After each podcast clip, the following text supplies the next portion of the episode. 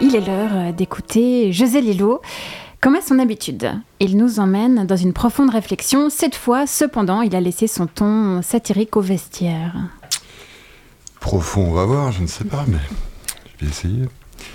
J'ai essayé de mettre de l'ordre dans le chaos de mes spéculations à propos d'une caractéristique majeure de l'époque que je traduirai ici de façon générique par malaise dans la représentation.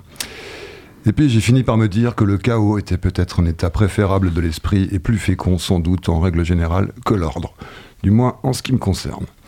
Comme dit David Lynch, je ne crois pas que les gens acceptent que la vie n'a pas de sens, ça les rend mal à l'aise. Or, c'est bien cette absence de sens et cette nécessité dans laquelle nous sommes jetés, comme métaphysiquement de lui en conférer, sous peine de perdre pied, qui fait l'objet de toutes les luttes, de toutes les attentions. Le sens, pourtant, on ne l'épuise pas. Aucune interprétation n'épuise les possibilités de sens, quelle que soit la détermination avec laquelle on s'y emploie, jamais. Pire encore, aucune démonstration, aussi rigoureuse soit-elle, ne peut emporter l'assentiment général par la seule force de son argumentaire. D'autres facteurs déterminants y contribuent, et ils n'ont strictement rien à voir avec la véracité ou le degré de cohérence de la conviction avec laquelle l'adhésion parfois se fait. Simple désir, conformisme, sublimation, mimétisme, identification, appartenance à un groupe, vulnérabilité face à des techniques de sidération qui entrent en nous comme par effraction et nous emportent. Et nous voilà faction. À la fin, s'il convient que les choses changent, c'est le nombre seul qui peut l'emporter, ou qui détient la force. Il n'y a pas d'autre renversement possible d'un désordre du monde, quel qu'il soit. S'il s'agit effectivement de le neutraliser et de le renverser, et pas seulement d'attraper un quart d'heure de gloire au passage en laissant le monde inchangé. Pour que le monde change, il faut l'adhésion du grand nombre, pas seulement du following sur le web.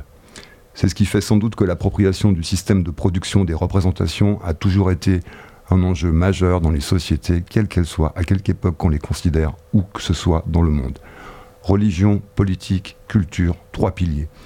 Dans les sociétés traditionnelles, la représentation est vouée à la reproduction de l'ordre social et politique. Dans les sociétés post-industrielles de masse, à la diversion et au statu quo de l'ordre économique régnant. Dans l'ère numérique consumériste marchande mondialisée, à la fragmentation des publics clients et à leur mise en bulle algorithmée, ainsi qu'à des expérimentations numériques sur la malléabilité et le conditionnement des esprits à une intensité sans précédent dans l'histoire humaine. Comme si on avait découvert un sixième continent à piller et que ce continent était le psychisme de l'espèce humaine elle-même et qu'on pouvait inlassablement s'y livrer sous toutes les formes possibles. Dans l'ère numérique marchande, le monde connu n'a plus de permanence. L'impossible y advient et c'est aussitôt la banalité, comme si plus rien n'avait de consistance, ni le réel ni l'imaginaire. Tout y est possible et rien ne l'est définitivement. L'impossible, c'est aussi la fin annoncée du monde, et c'est aussi la seule réalité que ce monde ne parvient pas à se représenter. Depuis que tout est vérité, plus rien ne fait vérité. Et les hypothèses de la mécanique quantique viennent encore tout compliquer. Elle qui affirme qu'il n'existe pas d'information en soi qui serait indépendante du dispositif nécessaire à sa perception. Et débrouillez-vous avec ça. La représentation, pourtant, et c'est son tragique, elle n'est pas la chose en soi. Elle n'a pas réellement lieu elle a imaginairement lieu. Mais la représentation, c'est aussi une forme donnée au sensible, parce que le sensible n'en a pas. Mots, images, sons, visions, scènes, rêves. Le sensible a sa matérialité dans le monde, c'est la représentation. L'art est sa manifestation matérielle, sa condition de pleine existence est la liberté. La liberté, dans la seconde moitié du XXe siècle, a bénéficié d'un espace d'expression sans précédent, partiel et partial, oui, mais dont l'héritage est parvenu jusqu'à nous.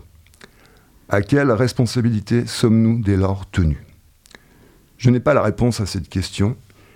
Il y a des mésusages de la liberté, il y a des trahisons, et pour autant, on ne peut pas y renoncer. On ne peut pas contraindre, on ne peut pas forcer les convictions. Il faut coexister, faire monde commun, sans quoi tout sera dévasté. Il ne fait aucun doute que les individus nouent avec les œuvres d'art des relations passionnelles.